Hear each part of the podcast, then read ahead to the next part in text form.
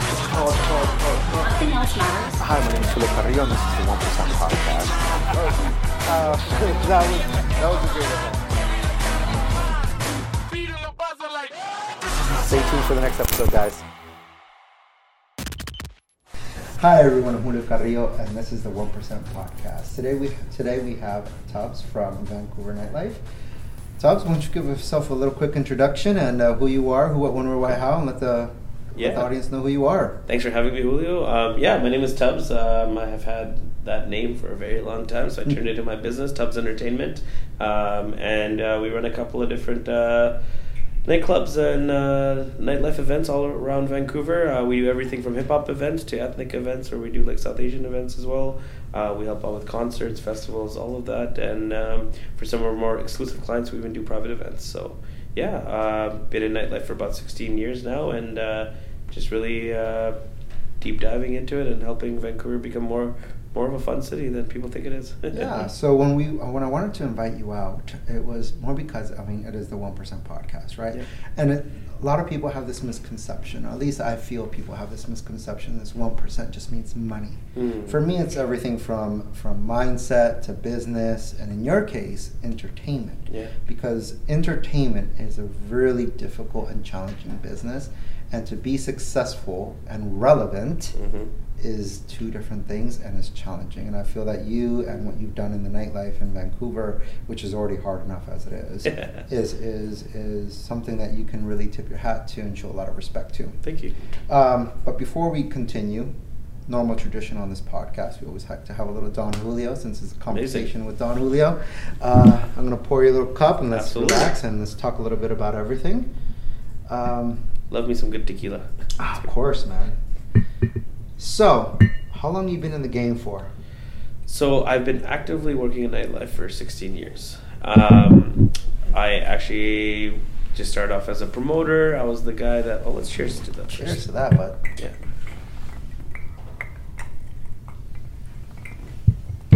So, yeah, I've started off as a promoter. I actually answered like a shady Craigslist ad that was like, do you have a lot of friends? Do you like to party? Come join our company. And I was like, oh, that sounds fun. And I worked for this company. It was a tiny little sub-promotion company what is now Enzo, used to be called Plush back then. Okay. And I just, went around college, found some friends who want to party, sold tickets, did the whole thing. Back then, they were paying me $1 a head. I got $1 for every single person that came through. Okay. And that was probably 2007, 2008. And slowly, I was just working for this company, and the owner of Plush came up to me, and he goes, "Hey man, are you Tubbs?" And I was like, "Yeah man, that's me." He's like, "Yeah, you brought 80 people this week. Do you know the company you work for only brought 100, and you brought 80 of the 100?" And I was like, "Oh shit, I didn't know that." I'm like, I'm just doing my job. Just only bring people. I brought friends. They're like, "How much did they pay you?" I'm like, "Oh, I get paid $1 a head." They're like, "Come work for us. We'll give you $3 a head." I was like, "Oh shit, that's great." So the 200% pay raise, just jumped up, started working with them, and slowly just started making friends in the industry, and eventually decided that we had enough contacts between like DJs, promoters, friends, and everyone that we can just start throwing our own nights, and eventually started doing that. Found some great people to work with, locked arms with some great people, just try to be as consistent as we can. A lot of people don't realize how long we've been at it, and sometimes people are like, "Oh man, you guys, blew up overnight. You guys are doing such great things," and I'm like, "Nothing's overnight." How many like birthdays we leave early from, weddings we miss, or vacations we don't go on because we're working on the weekends all the time. I like to call it the other 9 to 5. So that's it's a different world for sure. So, nightlife in Vancouver. Yeah. From all the people I speak to, it's not the greatest. Yep. But even in this very difficult industry that you're in, you've been able to build some of the best nightlife that Vancouver has to offer. But I'm gonna take a wild guess here. All of that was not accomplished overnight. Clearly, it's 16 years in the making. Yeah. 16 years of BS. 16 years of working with people that come in and leave on a dime, right? But you've been able to actually grow your business, and you've been actually been able to you did survive through COVID. Yeah. But what was that journey like? Like what are some of the hardest things about your business that what you do? Yeah. Because it's entertainment. Your job is to literally entertain people. Yeah. And everybody is, the entertainment can be a very subjective thing. So absolutely. How do you accomplish that? Well, there's a few things you touched on there that I want to, like, there's a few different parts that we should break that up into. So one, yeah, Vancouver nightlife maybe isn't as fun as other parts of the world are, claim. Dude, like there's a few things behind that, and I always like to touch on that because I think there's some things that people either forget or don't know. So one, we have some of the strictest red tape in Vancouver or in BC in general compared to other parts of Canada even and other parts of the world. So for example, when we do bottle service and you can't leave the bottle at the table, that pisses a lot of people off. They want to know like where their booze is, how much they drank. That's why. That's one reason. Okay, I was wondering why every single time I order a bottle, they put it into like these little decanters, and they start pouring out the shots. I'm like, where's the bottle at? Yeah, so in BC and Alberta, it's illegal. The two provinces that you're not allowed to do that. Toronto, Montreal, that out there, you can do it. But in BC and Alberta, for whatever reason, they think it's people will overserve themselves. I think if people are going to get drunk, they're going to get drunk anyways. Having the bottle at the table doesn't make a difference. That's such ass backwards. Okay, so if I have 15 shots lined up, that's not going to stop me from over drinking if I have a bottle at the table. Exactly. Yeah, you can go to the bar and order 15 shots, but you can't put a bottle at the table. So it's a silly rule, but that's one of the things that automatically people get bummed out right away. Sure. Yeah. Two, I definitely think the venues here in Vancouver, not to like, you know, call them out, but I definitely think we can up our level of one, service and decor. Yeah. But the thing is, I don't blame them because the rent here is so high that a lot of these owners don't have money left over to invest into decor and all that. Like, I'll give you an example. I went to Montreal last year and I went to this really cool club called Yoko Luna, and it's a church that they turned into a nightclub. And you go to the you go inside, and at the very front of the altar there's a 30-foot geisha, and the DJ's like sitting in the geisha's head. Like, how cool is that? Yeah. But the thing is, when you're paying maybe $40,000, $50,000, $60,000, $70,000 in your lease for a nightclub here in Vancouver, there's not a lot of money left over to do those type of cool things. So then you get stuck with these like four walls with minimal decor and minimal appeal. But yeah, these are the kind of things that kind of affect us. So, I mean, one, to the politicians out there, if you could, give us some, loosen up the chains and let us, have a little bit more freedom and, leave the bottle there, or, if the rent prices ever come down, maybe we can have some more money for decor and all that. But yeah, these are the type of things that can help us get us to that next part. Now, the second part of your question, to talk about like the come up and like COVID especially, nightlife in general is seen as a very like short lifespan career. Like, a lot of people will come and do it in their college days, maybe when they're young. It's not really seen as like a longevity business for people in your youth. Like, I have a lot of people that are like, oh, you're still a promoter? Isn't that like something you do when you're in college? And I'm like, it's like, well, not when you turn into your full business and you have people working for you and you create events out of scratch. It's a whole new game. It's not me just selling tickets on the side of the road. So when it comes to, so one is the consistency, persistence through that. And when it comes to COVID, I got to give a lot of props to like some of the owners we work with. They were some of the first people in Vancouver to take risks and to like pivot when we needed to. So for example, halfway through COVID, they decided that venues that can serve food can still stay in business. And you've been to Cabana before. You've seen the layout. We have so many tables. So we can have people that are sitting at table 6 to a table, and we just started giving everyone that bought two bottles pizza from Domino's. We're like, you buy two bottles, you get a free pizza from us. No problem. And boom, that was the loophole. We got back into the business while other clubs couldn't do that. But see, that's one of the beautiful things of I think an entrepreneur or someone who knows how to pivot. Yeah. Right? And most people are not creative enough to pivot because I genuinely believe maybe in the beginning they're really hungry enough to be creative. Yeah. But then the anchor comes in, and I call that comfortability. Yeah. And they get really comfortable in their business. And they don't think about 2 bottles will get box of Dominoes. Yeah. That's creative. Yeah. That's how you stay in business. Yeah. Not, sorry guys, well, I don't know what to do. The government just did this. We have these shackles and we're handcuffed and look, and then it becomes a blame game. Yeah. No one takes that accountability in business. And for you, because it's your business, or in my case, in my own business, I don't have that luxury to come up with excuses. I don't have that freedom to be like, sorry guys, it's the government. Yeah. Well, that's the thing. I think a lot of times people play victim, you know, and that's what differentiates the 1%.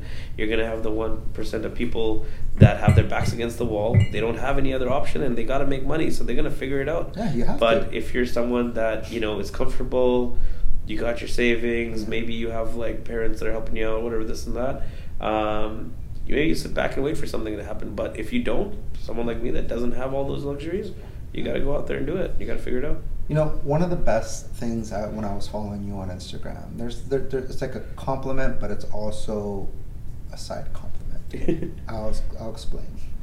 I don't see you on Instagram, but I see you on Instagram. Okay. Like, I don't see Tubbs, but I always see you pushing your products, pushing your brands, pushing the clubs, pushing what you're doing. Yeah. And it's a really interesting concept because some people will promote themselves. Yeah. But you're not promoting yourselves, you're promoting the brand, because that's just the business. Yes. And I think that's where a lot of people get lost on the social media platforms. Yeah. They forget that, hey, it's a business. Yeah. My job is to entertain you, make it enticing enough to bring you through the doors. It's your business. Yeah. Again, no disrespect. Yep. It's no different than any other business. Our job is to bring business through the door. Yeah, you got to make it look fun. Whether it's a dollar store, whether it's McDonald's, it doesn't matter. It's just marketing. Yep. Your job is to bring the business through the door. Yep. 2 for 1, whatever, right? In your case, 2 bottles, 1 pizza. There you go. And you got to be able to be creative enough and be agile enough. And I think that's where people fail, absolutely fail. And I think like a lot of people get caught up in like, this is corny or that's corny or wanting to look cool and this and that. Like, I literally went on Amazon and bought a pizza suit and was delivering the pizzas to people's tables in a pizza thing because I knew they'd Instagram it. Like, you know what I mean? Like, I don't care if it's gonna be corny. I'll just go and do it because guess what? What's gonna get the sales? Yeah. Right. That's all. What's gonna close it? Yeah. I learned a long time ago in my early years in business because I used to be not egotistical. I'm sorry, that's the wrong word. I used to be more. I cared too much about what other people thought. Yeah. And then I didn't see the bigger picture until someone taught me it. And it was, at the end of the day, doesn't matter what happens or what you do or how you do it. Did the check clear? Yeah. Yeah. Is the money in the bank? Yeah. Because if it is, you want pizza suit? Yeah. Let them laugh. Let them yak. Yeah, we became a meme. Cool. I love it. That will go further. Be a meme. Even better. Yeah. Now I got myself out there. I'm the pizza guy at Cabana, right? Yeah. Or whatever. Yeah. But that's the whole thing is at the end of the day, people can't see that focus, and they're so self-conscious. I think you definitely have to separate the personal from the business aspect. Like I have a lot of new promoters that'll come in, and they'll take it really hard. They'll be like, man, I invited 60 people out. I texted all these people. They said, yeah, I'll be there. My guest list was huge. And now 5 of my friends only showed up. Like, fuck, what am I doing wrong? And I go, screw them. Like, it's not on you that they didn't show up. It's not that you did anything wrong. All you can do is invite, right? It's on them. And maybe they have something going on. They're busy. They got an exam. They got whatever. That's all their excuses. Don't put that on you, right? But I said, those 5 people that showed up for you, go inside, have a drink with them. Here's some drink tickets. Make sure they have fun and make sure that they come back. If you focus on that, then you're doing the right actions, right? Absolutely. And I think more to those 5 people who showed up because those are the 5 that are going to support you. Right, exactly. You know, those other 95 or 60 or whatever number you texted, those are the guys that go down to level B. Yeah. But those 5 guys that showed up or 5 girls, whatever you want to call them, those 5 people, go show a little bit more love, go show a little respect and say thank you for coming out, appreciate you for supporting Cabana or whatever club or whoever for the brand. Thank you for supporting and show some love because, again, coming from, I'm assuming a lot of people would probably think I made it out of nowhere and I come from money. You know. And I did. I just had a small $10 million loan. But I did it all on my own. No, I'm joking. But you know, coming from humble beginnings, again, washing dishes and cleaning rooms, I learned a long time ago from my neighborhood is you always, it's going to sound bad, but you always break off the people who take care of you. Absolutely. You always show them a little bit of love. And it doesn't mean you financially. It could just mean just a quick dab. What's up? Yeah. Thank you. Love you. Thank you for the support. Yeah. And, you know that when they call you, you're going to be there because they were there for you. And it's just those little things, those little tweaks in business that I think people forget. They don't know how to show love and respect back. Yeah. You know? It comes down to relationship building. Like, I think any business that you have, whether it's an entertainment or you're selling socks or you're selling pizzas, whatever it is, you have to be able to build a relationship with either your audience or your clientele. Absolutely. Or whatever it is. And if there is no personal connection and personal relationship there, then they might be a one-time buyer. They may or may not come back. It's really going to be irrelevant. Mm-hmm. But guess what? You show them that little bit of extra love and you build that relationship. Like, I have people that maybe only go, like, I'm in my 30s. Yeah. I have friends that go out maybe once a year, but guess what? If they're ever downtown on a Friday or Saturday night, I know they're going to call me at some point to come by and say what's up. Even if they're at somebody else's birthday somewhere else or doing anything, I have these few people that will always just say, hey, man, just want to come by and say what's up, let's have a drink. Yeah. Cool. So I think that's actually an interesting topic because I want to go devil's advocate a little bit with it. You got all these people that would come out for you because, you know, they support you. Right.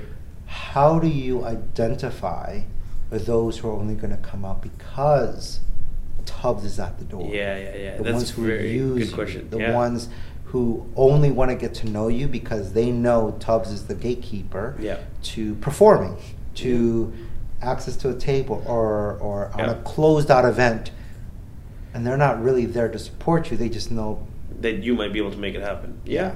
Oh, yeah. I definitely have those people in our lives, too. It's hard. It's really hard to know who's genuine and who's not unless you've dealt with them a long time. And also if you've seen them move with other people. I think that's a big thing. Like, when I see the way people talk about other people or move around other people and they're saying something in confidence to me, not that I'm ever going to repeat that to anybody else or you know, scold them for, you know, talking shit about somebody else or this, that, but I go, what are you saying about me behind my back? Yeah. How are you moving around me when I'm not listening? You know what? I was just talking to the guys. We went out to a club in Richmond, and I was being introduced to someone who was a potential good business contact, but I saw how he treated his team. Yeah. One specific person. Yeah. And when we were talking about, well, what do you think? And we're kind of like, I'm very involved with my team, with my opinions and with my thoughts, because it might be something I'm not seeing. Yeah. And it's always good to get different perspectives. Of course. And I just told him, it's like, you know what? If he could do his boy dirty like that, who the fuck am I? Yeah. If he's going to go talk crap or insult him, call him names in front of me, like, who am I? You just met me. Don't play your boy like that in front of a stranger. Yeah. That's even worse disrespect than the actual action. Yeah. And at least that's just in my opinion. That's just how Absolutely. I grew up. Yeah. And I'm looking at it as, if you could do that to him, I'm so dispensable for him. Absolutely. There's no business relationship that I got to watch myself with this guy. Yeah. And that's how just my mind. And that's good for you to pick up on that because that not a lot of people would even see that. Some people would even be like, "Oh, you're really cool because you fucking he's a boss and he might be." Again, I see over ego. I see someone who doesn't know how to play his cards right. I see someone who's trying to show off. Yeah. I see. I'm picking out all these little things because my mind, at least my business mind, is going, "Okay, these are the attributes I need to look out for. Yeah, these are my red flags in business." You know, I would never do that to anyone on my team. Yeah. I think I was finishing an argument with someone, and then someone on my team called me, and I kind of was a little bit more reactive than what I normally am. Yeah. And I realized it, and like 5 minutes later, I'm like, I called them back, and I'm like, dude, you know me. Yeah. I just reacted. You know me. I'm more calm than that. My bad. Just got into this little thing, and I kind of just took it out on you. By mistake. It was no disrespect. We good. Perfect. But I'm easily able to fall on the sword because when you're wrong, it's just math. Yeah. When you're wrong, you're fucking wrong. Exactly. It's when you're wrong and you don't admit it or you can't see it That's delusion. But that's what differentiates the 1%. Yeah. Right? Because a lot of people, they're not aware, self-aware. Yeah. You know? Or even if they are aware, their egos are too big to actually admit that. Yeah, that's what kills business. Oh, yeah. It kills businesses, relationships. Yeah. Kills any sort of growth you're ever going to have if you can. Ego is the gateway for greed. Ego is the gateway for disruption. Ego will bring other people outside the circle to disrupt or easily manipulate it. And then what? And then technically, what are you? Yeah. Your business is going to be doomed to fail. Yep. That's just my opinion on it, because I'm looking at it as I used to micromanage a lot in my previous business, and that was probably one of the hardest things I had to let go of, is to trust my team. Yeah. And even when I started learning how to trust my team previously failed me a lot. Yeah. But all that was a learning experience. Like, okay, I know that doesn't work. Great, move on, move forward. Let you guys go, got to move on to someone else. That's fine. Yeah. And it's really challenging, right? And I'm sure with DJs, bottle service girls, entertainment, people just cancel on you on the last minute. Yep. And it's a flaky industry for sure. I mean, but with our team, man, like, I honestly, just like you said, if you treat people right, I think, you can go the distance. There are always going to be issues that come up, and my team knows that, and I talk to them about it as well, and I go, you know what, we're always going to have problems. It's how we work together to get through them, whatever, right? And I actually had someone that I was interviewing last week for a bottle service position. She goes, or I said, why do you want to apply here? And she goes, you know what? I've noticed not a lot of people have left here in the years that I've been partying here. And she goes, it seems that you guys are doing something right. And if people want to stay in working here, that means it's somewhere I want to be, because I want to do this long term. I was like, wow, that's a really good answer, and good on you for noticing that. One of the things I always find funny about bottle service is when the girls come out with the little strobe lights. Mm-hmm. Yeah. I'm always like, you can always see the enthusiasm in the beginning. I'm a big watcher. I'm a big people person. I love people watching. Yeah. So even though I like my Don Julio, like, it's I can handle my alcohol and I can handle my tequila as long as I don't switch up. And I'm pretty good. But I love sitting in the back, and I love watching all these girls come out, and I could almost mimic them, and it's like, God, Yeah. Like, they're looking this way, they're looking that way.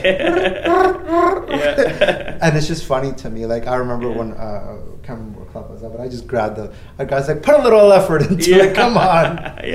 But it's just, but again, managing that type of environment, of managing entertainment, again, I can't imagine. I mean, it's, we manage a lot of different people, and Jesus, like, to have the business that you've had for 16 years is a feat in its own. Yeah, thank you. So big plans. I mean, now you have, I'm sorry, you can correct me if I'm wrong. Yeah. Maybe it's recent. It's Club Mumbai. Yeah.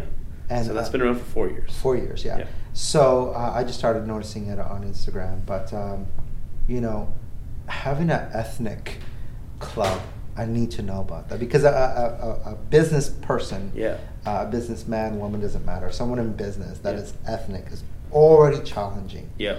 Now you're doing a club that is ethnic. Yeah. So let me tell you about that, man. Yeah. Like, to come up with that, I've been doing hip hop events pretty much my whole career.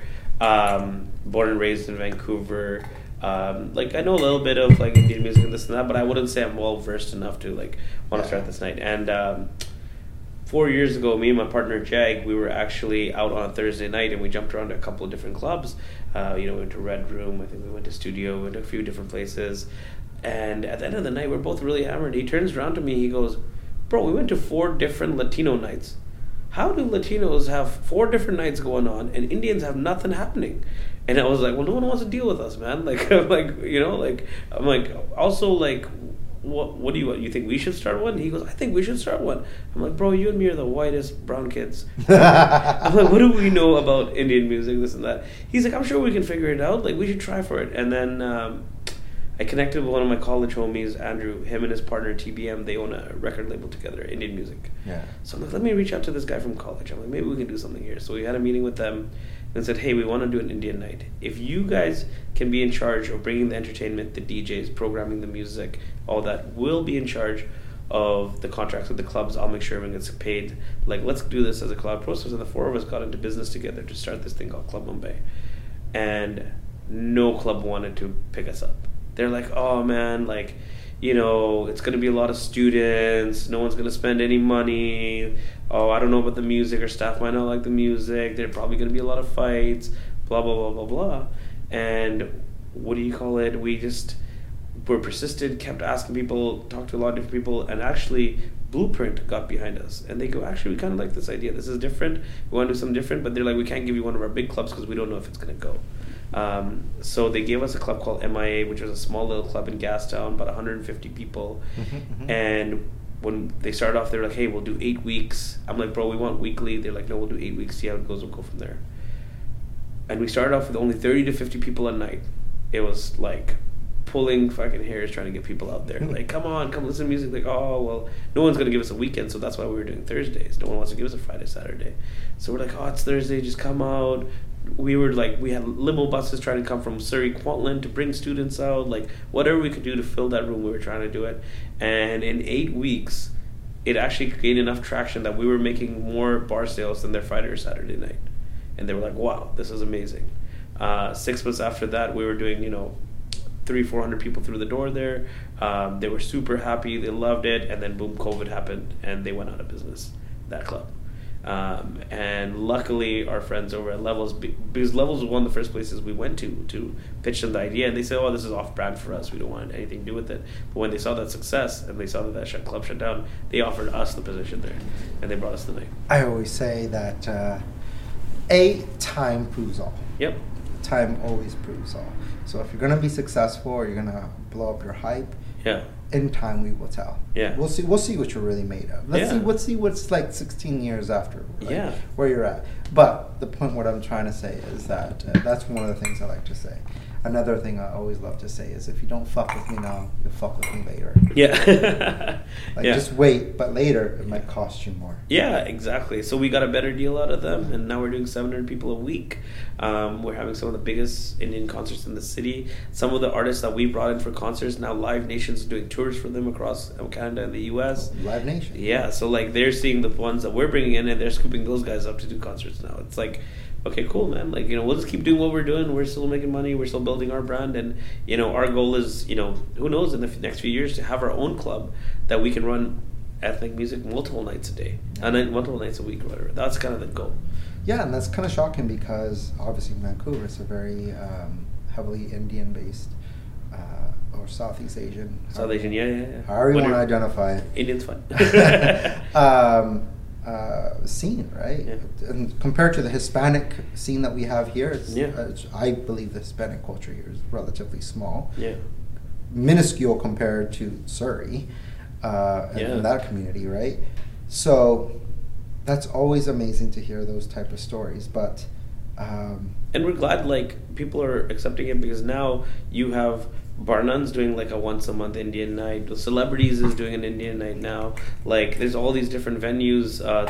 The Pearl, Hollywood Theater, they're all doing Indian nights now. And, you know, go back to 4 years ago, like I said, we were shopping around every single club and no one wanted to do it. Yeah. It's crazy. Yeah. Name one genius that ain't crazy. That's true. Yeah.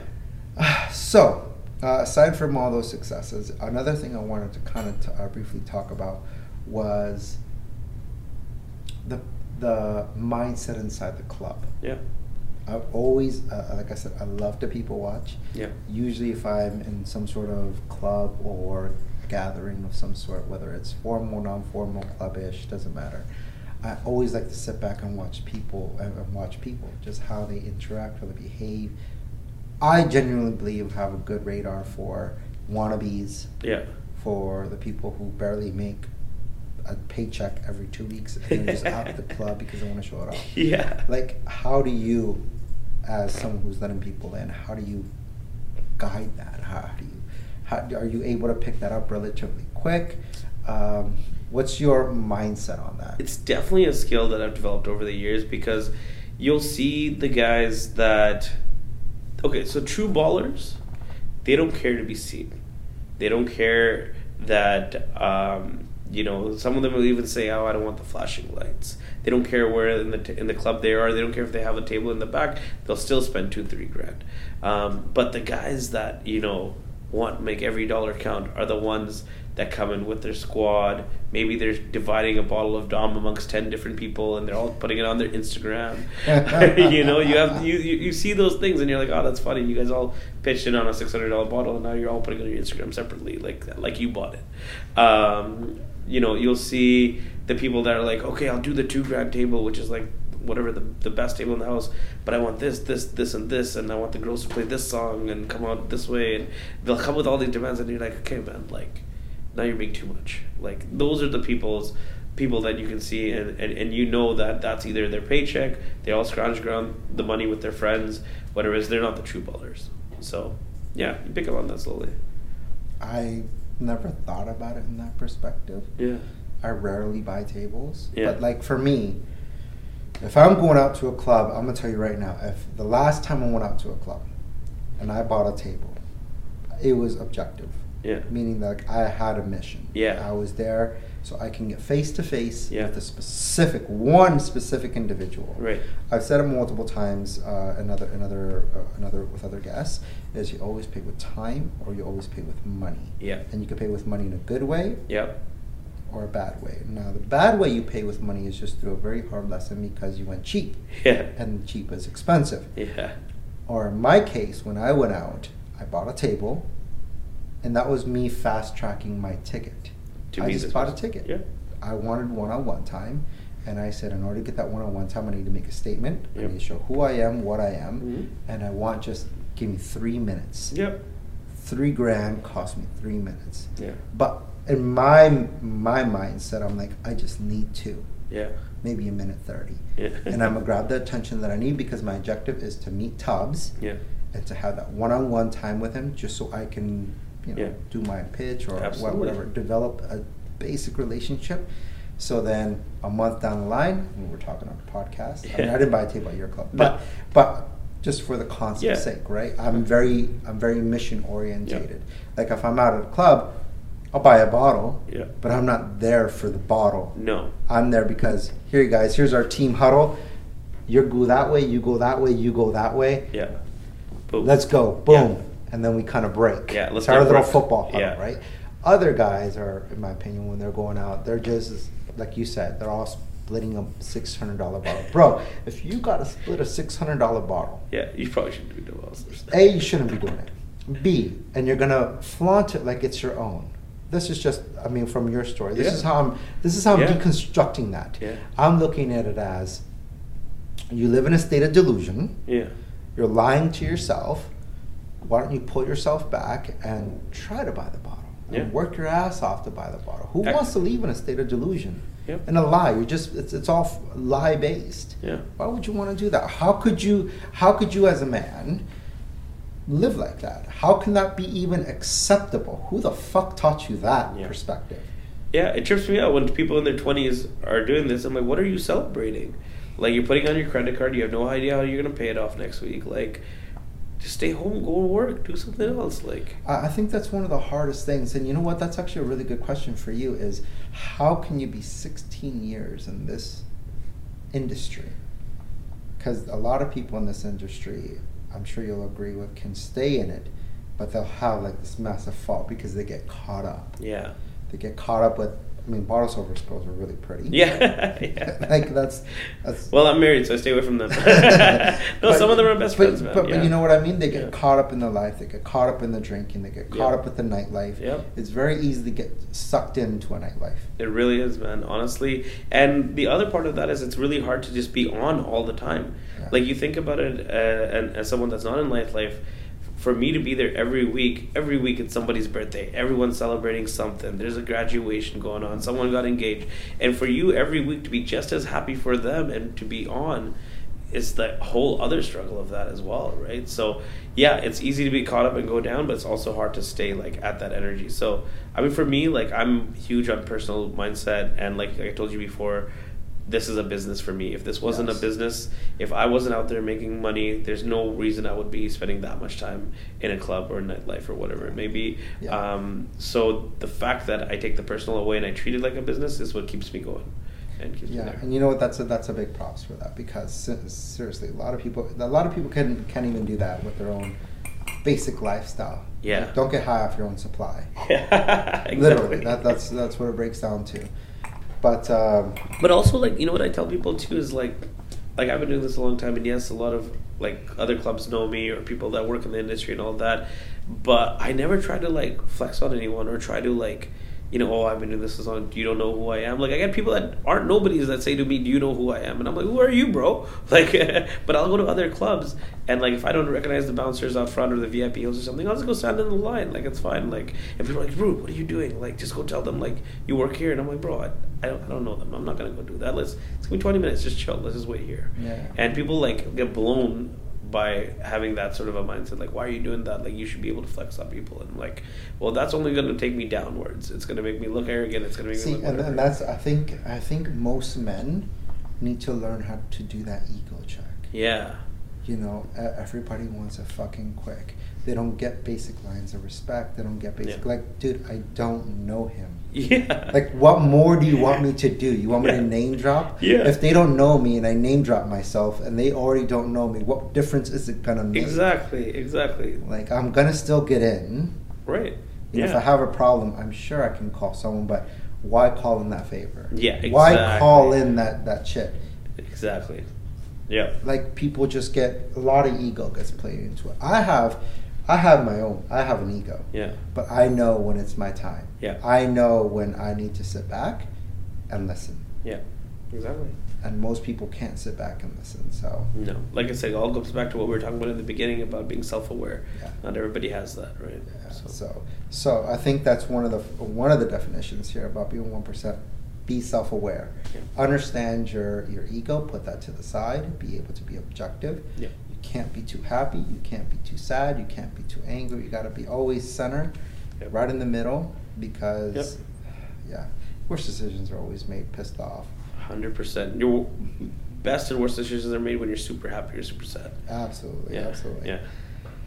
Well, you know what, love to do this again another time, but you know what, it was a great conversation, and can't wait to see you out more. I'm going to check out Club Mumbai. Yeah. I'm going to definitely go out. Come out tonight. We're going to be open tonight. So see us. Okay, for sure. Technically, after this, I got another. See, this is what I love about my mindset of finding other people who have my mindset. I did 2 podcasts today, yourself and one other person. Yep. After this, I still got a business meeting. Yeah. Yeah. After this, I'm still going to go meet with clients. After this, I'm still going to, you know, entertain and build that comfortability and try to make sure that relationship grows. And then after that, I still got one more person I got to go see. Yep. No booty call. But no, it's just one of those things where it's a constant grind. It's a constant hustle, because I do not feel satisfied with what I am. Good. I'm doing well, but I'm doing not bad. But still, I'm not where I'm supposed to be. I constantly check myself and strip the titles, and strip everything else, and go back to zero every morning. Good. Every morning is a fear of losing it. Yeah. Every morning is a fear of it all going away. Yeah. And that's good. That's what will push you, man. Yeah. Like, again, I'm very internal, and I know myself, and I've more or less biohacked what drives me. And I've always thought of, and I don't know if you can relate, but I've always thought of 3 things that drives me. One, I have a big ego. Like I've said, I have no shame in saying I got it. It's confidence for me, and I have an ultra sense of confidence in what I can do and what I can accomplish. Yeah. And I know I fucking deserve it, and I know I'm gonna fucking do it and make it. But my yin and yang to that, is I actually have a huge insecurity of losing it all. Yeah. And that drives me too. So I'm super confident in what I'm able to do. Yeah. But I also never want to lose it. So I'm constantly working. So it levels itself off, right? Yeah. But the whole key to this is just consistency and discipline. It's those days, which I know you're going to agree with. It's those days you don't want to go out. Yeah. It's the days where you're like, screw this. Yeah. It's the days you don't want to do something, but you know you have to. You have to. And those are the days that matter more than those congratulations bullshit. 100%, man. You know, 100%. So. And you're right. Any given day you wake up, that could be the day you lose it all. And if I can take away anything from this podcast, it'll be that, man, to keep that like little bit of scarcity in you. Yeah. So. Keep it going. I like that. Dope, man. Well, awesome, bud. Here, it was great having you here. Yeah. And I know I'll be seeing you again. And definitely, I'm going to plan something for tonight. You'll get a little text message from me. You got it. I got you guys. All right. No problem. All right. Thank you. Talk soon, bud. Yeah. Awesome. Awesome. Great. Love it. Yeah. That was awesome. That's nothing else matters. Hi, my name is Julio Carrillo, and this is the 1% Podcast. That was a great event. Stay tuned for the next episode, guys.